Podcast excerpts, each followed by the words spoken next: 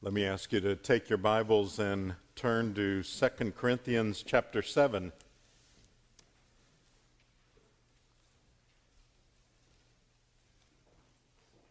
Second Corinthians 7.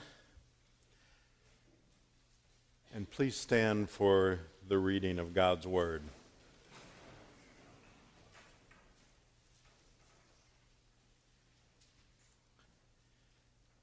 Make room in your hearts for us. We've wronged no one. We've corrupted no one. We've taken advantage of no one. I do not say this to condemn you, for I, I said before that, you're in our hearts to die together, to live together. I'm acting with great boldness toward you. I have great pride in you. I'm filled with comfort in all our affliction I am overflowing with joy.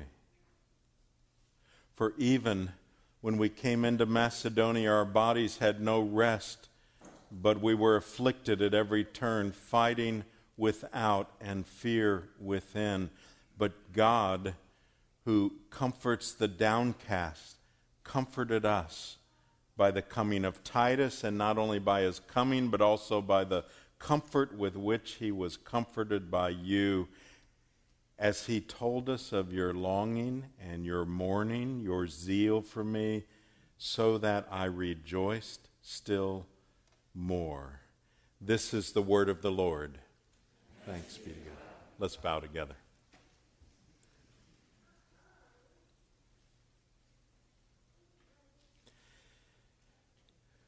Lord, we would pray that you would uh, open up this portion of your word to us, written so long ago and yet so up to date, so today.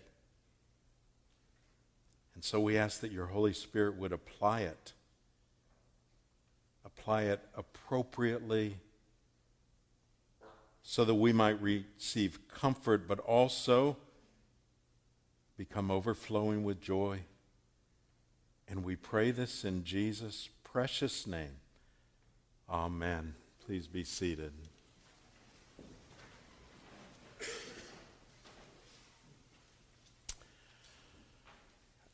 Well, it seems like, doesn't it, that we have been under siege for months. Doesn't it? It has been months. But it seems so long. And I wouldn't compare the, the things that we're going through with traumatic things that you have had to go through in your life or other things in history. I think in some ways for us, it would even be arrogant for us to say no one in history has ever faced this kind of thing. Uh, I, don't, I don't think that would even be true. And yet, for most of us, this is absolutely unique, crazy unique times for us. As I began studying this passage this week, and I, I mentioned this on uh, my Wednesday video, which, by the way, I encourage you, not, not just because I'm doing a video on a Wednesday, I encourage you to watch those, but for instance, this Wednesday, we plan to announce when the service will begin and so on. And I know some of you feel inundated with emails and things like that, but we, we are really trying not to put out anything except that which is helpful and, and necessary. But, but Wednesday, in talking about this, this passage, I, I mentioned that uh, as I began to study it, and I've studied it before during my ministry, I've taught Second Corinthians before, but it had totally different applications this time in terms of not only what I feel like I'm going through, but what, what we're all going through. And of course, that's one of the beauties and the wonders of Scripture that God's Holy Spirit takes that which was written a long time ago to a church in very different circumstances, And then he has caused it to apply to churches all down through the ages, down to us today. So, one of the things that I, I felt like we've got to figure out from this passage is how, how can Paul say, uh, after all these afflictions and so on, in all our affliction, I am overflowing with joy? How can he get to the point where he says, so that I rejoice still more? Given what we know he's gone through and even what he's mentioning here. How could he? What was it that God did in his life, that God taught him? Uh, how was it that God comforted him so that he could get to the point of saying, you know what? Even in all of this, I'm overflowing with joy. So let's take a look at it. And, and first, I, I think we need to understand what, what contributed uh, to Paul becoming downcast. Uh, hang in there with me. This isn't the, the fun part of, of the message, but uh, what we, what we I, am using this term downcast uh, we don't usually use that term, but that's the one Paul used uh, of himself in verse 6. But God who comforts the downcast. And he's speaking of himself and those that were with him. And that literally means the lowly, but not in the sense of the humble. Uh, humility would be a good quality. Being downcast is not a, a, a positive thing. In fact, uh, one word study uh, that I looked at said it is depression by circumstances. In other words, not some kind of a, a, medical depression, which is a real depression, not a chemical imbalance, but it is a depression because of what's going on around him. That's that's what kind of word that is, the word downcast here. So, how did he become downcast? Well, in verse 5, he says, For even when we came into Macedonia, our bodies had no rest, but we were afflicted at every turn, fighting without and fear within. So, just in that, that verse, we have several clues, several uh, reasons, several things that contributed to him, uh, Paul, becoming downcast. Let's, let's look at those. Uh, the first one, and it would be easy to just kind of fly by it when he says, even when we came into Macedonia, that has to do with changed plans. He, uh, you, you may remember, um, we looked at this earlier in this book, back in chapter 1, Paul explained that they were going to come back uh, through Corinth on their way to Macedonia. And Paul and uh, those that were with him ended up not doing that, bypassing Corinth. He took criticism for that, but there were good reasons for it. And so he had these, these changed plans when he had his master plan set out there, and he'd, he'd even announced what his plan was to be. Now, during this pandemic, all of us have had to change plans. Every, everyone in this room, everyone watching. And I don't have to tell you what kind of stress that causes. Let me tell you a little bit, though, about what was going on here at church. You know what was going on in your life, what kinds of things you had to, to give up or to do that you didn't plan on doing, and, and, and that kind of a thing, how cut off you felt. The week after we had to, to cancel worship for the first time, uh, on March 16th, we were to have a church wide getaway at Ridge Haven. Obviously, we had to cancel that as well, but attached to, to that, the staff was going to go up early and have uh, a planning retreat to plan out all of the ministries and all of uh, our calendar for the entire next year, all the way through next summer.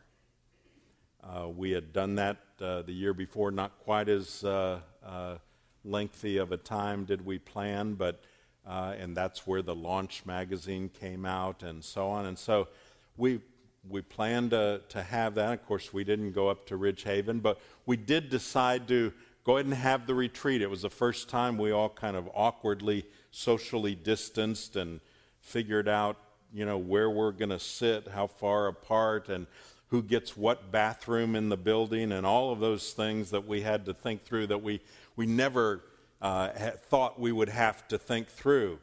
But we had a, a, a retreat um, for a day and a half or so it was very productive. We had, we had great times of prayer, encouragement.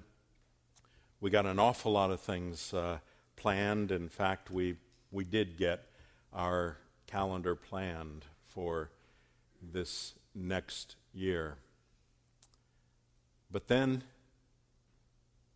we kept being apart. And in this spring, more and more things that we had planned last year, we had to cancel. Basically, every week, that was, that, there were decisions that had to be make, made about uh, canceling this and uh, are we going to keep that on the calendar? What are we going to do about this? And, and so on. And we're still having to do that. I, on my phone, like many of you, I have a, a calendar and, and it has uh, alarms and reminders that, that came up. And so many times there was just a sadness when something would come up that I hadn't taken off my calendar and be a reminder today is this. And it was just a, a constant reminder that no, it's not. We're not doing that. When we got to to Camp Jam every morning, it would come up. And then I would be here in this, uh, you know, instead of the, the church building having uh, adults and children in every corner of the church, an activity uh, most of the day here, it was silent, eerily silent. And it was sad. And that was the change of plans. And we're all facing that. Every week we, we're still talking about revising and reformatting and reinventing. And I'm not saying that's all bad. It's brought out creativity that uh, maybe we wouldn't have had otherwise. But at the very least, it's unsettling.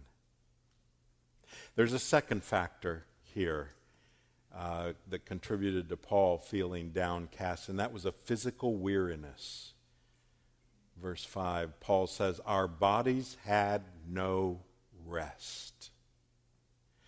Now, those of you that have trouble sleeping, I don't even have to explain this. You know what that's like, and you know how the cumulative effect of that can cause you to just be out of sorts, not be yourself because of a need for rest. Uh, we all know that if, if we've raised children, that there comes that, that tipping point when, when uh, they're, they're so tired, and, and, if they do something wrong, you say, you, you, you have to stop yourself and say, This is not a teachable moment. This is not a good time for us to try to correct that behavior. Why? because they're so tired. And I've heard many during this time say, I, I just feel weary. Maybe you felt that way. We function best when we, we function the way God created us six days of work and a, a day of rest. the Sabbath. And this time, for me, has just been disorienting. Uh, we were early on actually recording our worship uh, before we went to the live stream. So I'm going to uh, pull back the curtain and tell you a little bit about the illusion that you all received because it, it looked as though it, it was coming live. We weren't trying to fool anybody. This was just the best way for us to do it. But we would come in on uh, Monday or Tuesday uh, evening and we would record usually two worship services. The Easter week, we, we recorded four of them because we didn't know what the next month would bring. And uh, we did that over two different nights. So we would come up, we, we would always pray before we started that, Lord, we want to be worshipers here. We don't want to just be presenting something or making a video. And, uh, and, so, and we had some wonderful times of worship. And so we would do that on Monday or Tuesday usually. And then, because I couldn't uh, have enough sermons that far ahead, uh, then on Thursday, I would come in and uh, uh Craig would be up there recording me, and the puppets would be sitting there, and that was it. and uh, all over my office, I had my ties laying around with, with dates on them so that I, I would wear the same tie when I preached that I was in worship that day, so it didn't, you know, look like I had changed ties in the middle of the service. Uh, it, it, was just so strange. And, but here's what disoriented me, I think, the most. Then, I, I, you know, Thursday I would preach that Thursday afternoon. I'm starting on the sermon for the next week, and nobody's even heard the sermon other than Craig that was being preached. And then we'd get to, to Sunday, and, uh, you know, some might think, well, yeah, I bet you enjoyed the day off. Well, what I did enjoy was sitting there and worshiping with Connie at home because we haven't sat together that many weeks in a row since 1980 when I was ordained. That was a wonderful thing. I think it was a little disorienting for her at, at times because uh, when we would do responsive or readings or whatever, she said, I'm getting you in stereo. You know, was I was sitting behind her and, and uh, you know, it was hard for me to say, yeah, I can't even stay with this guy. Uh, so uh, I did enjoy being able to do that. But then the rest of the day was just sad for me. It, it, it wasn't what the Lord's day was supposed to be. That's not the way He meant it to be. And that too can cause one to be downcast. Still in verse 5, we see another thing that contributed to his being downcast, and that is unrelenting conflict. He says, We were afflicted at every turn, fighting without and fear within. Now, notice what Paul says. He says, At every turn, we had uh, this affliction. You think you're through with one trial, and you're not even out of that one trial, and a new one hits you. That's, that's what he's, he's saying. And uh, I know that we can relate to that with the COVID 19, this pandemic. You had your own normal trials going on, some of you with health issues or family issues or job issues and all of those things. And then there's a, a global pandemic that changes everything that we're familiar with. And then we're still in that, and our country is in an uproar. And it, it seems like there's just no let up. And you continue to live life and deal with things in your own life, it seems like For some, there's just no good news. Paul talks about those outward and uncontrollable things. And then he says he's also dealing with fear within. It's hard not to go there with that kind of a cumulative uh, circumstance that he was going through and that many of you, if not most of you, are feeling. Now, I'm very conscious that if you weren't downcast before I started this message,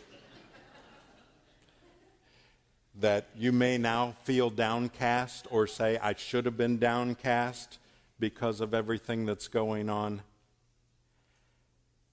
But that's where I want you to take courage and stay with me because that's how Paul presented it. But that's not where he ended up. What did God do to get him to the point of saying, I'm overflowing with joy? I rejoice.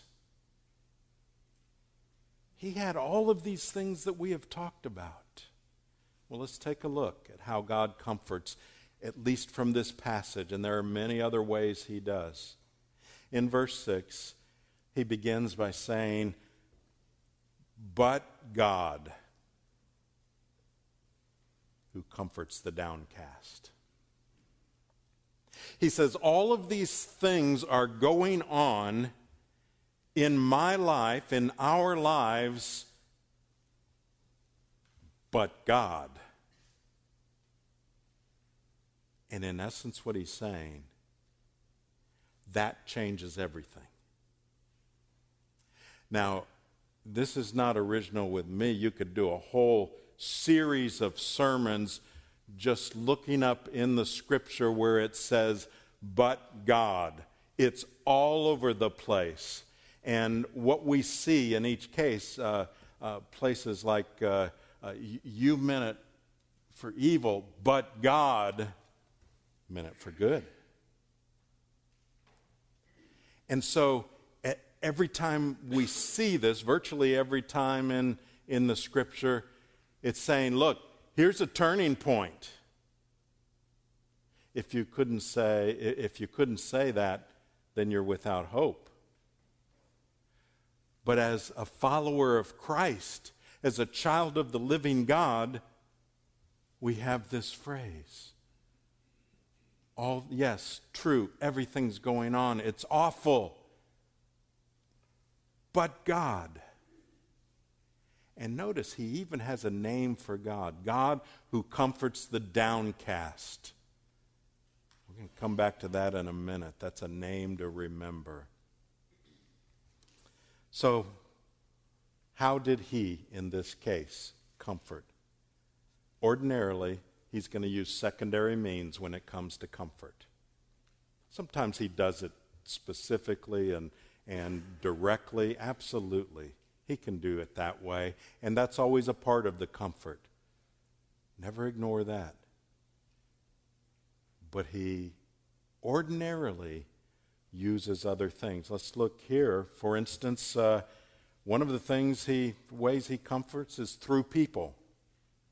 Verse 6 uh, comforted us by the coming of Titus. You say, well, what's, what's the deal there? Well, again, just a reminder um, Paul had sent a letter to the Corinthian church. We've talked about this in previous sermons. His feeling was that, that from a human perspective, his whole future and his apostolic authority depended on, on how the Corinthians would receive that letter. And so Paul goes to Troas. He is expecting to meet Titus there, and he's not there. And Paul, in his mind, thinks, well, that confirms it. They have rejected the apostolic authority God has, has given to me, and so they've rejected his word and are rejecting him. So then, when Titus does show up, Paul felt at peace. Sometimes it is just the mere presence of someone that can make the difference. Now, that also points out the danger of uh, uh, isolationism and pulling away. Sometimes, when people are in difficult circumstances, they, they pull away from God's people, and that's a dangerous route to go. It can often make people more downcast, more depressed. Now, I know right now with social distancing and the quarantine, we have restrictions. It's frustrating to all, to all of us. So many times I would have been with people in their homes or at hospitals or at, at surgeries and, and, and various other things, and I just can't do that. Not allowed. But when we're able to function again, here's a rule of thumb that I want to want to give to you. It's, it's actually a rule of thumb for non quarantine times, which is, you know, ordinarily. And that is if you wonder, should I go and be with that person? The answer is yes. Long ago, that, that became my rule of thumb. If I'm grappling, I wonder if I should go or not, then I go. And I have to say that I don't ever remember a time regretting going.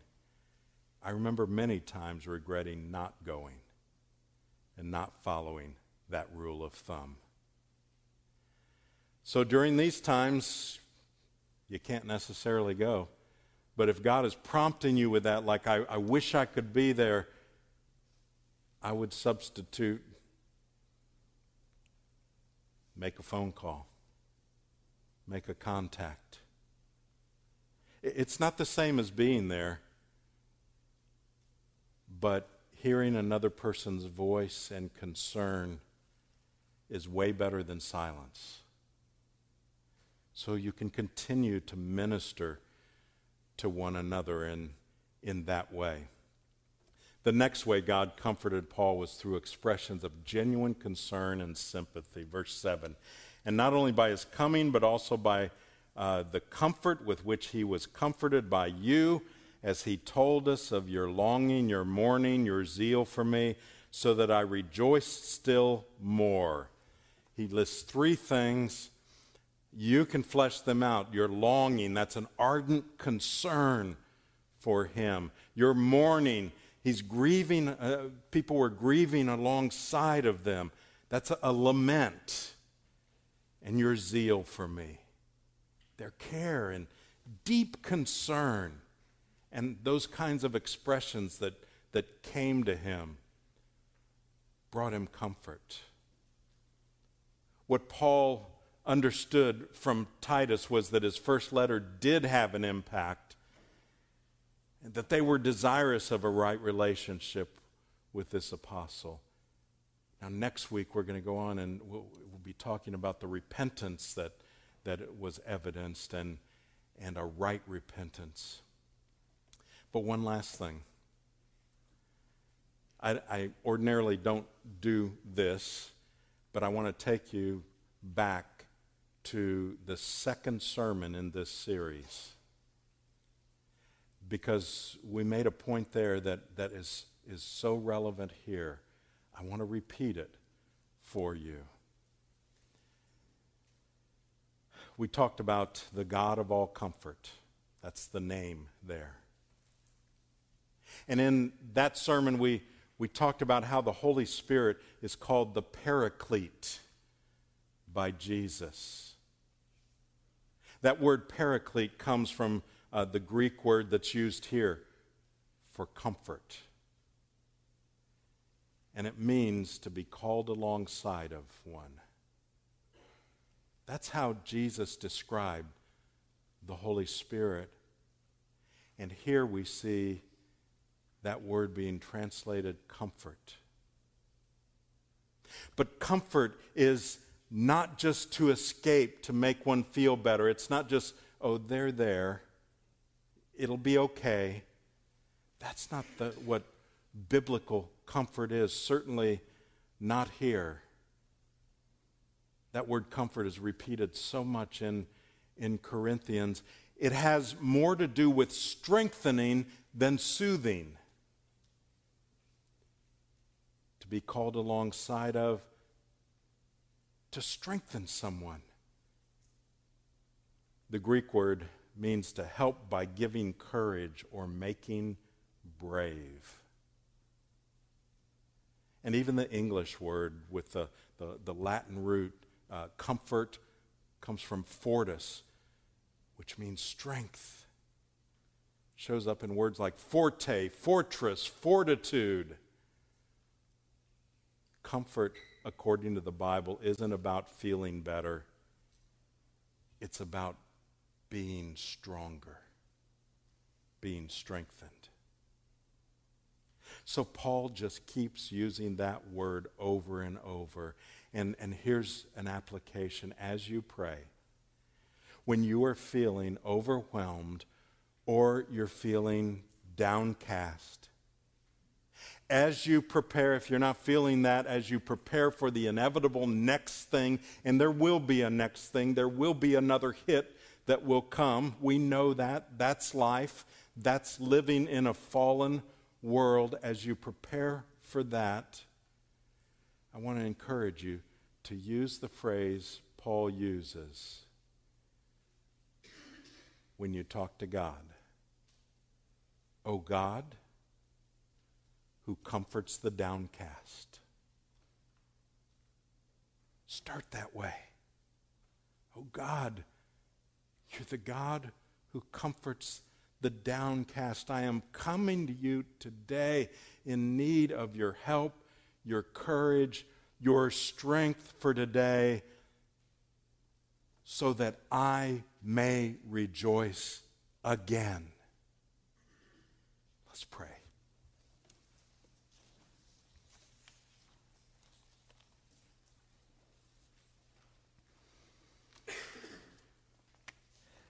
Lord, for those that are downcast. Help us to know that you are that God of comfort. And Lord, will you help us to seek joy not in our circumstances, but in you, O Christ. And then, Lord, will you use us like you used Titus? Use us bring comfort to others. And we pray this in Jesus' precious name. Amen.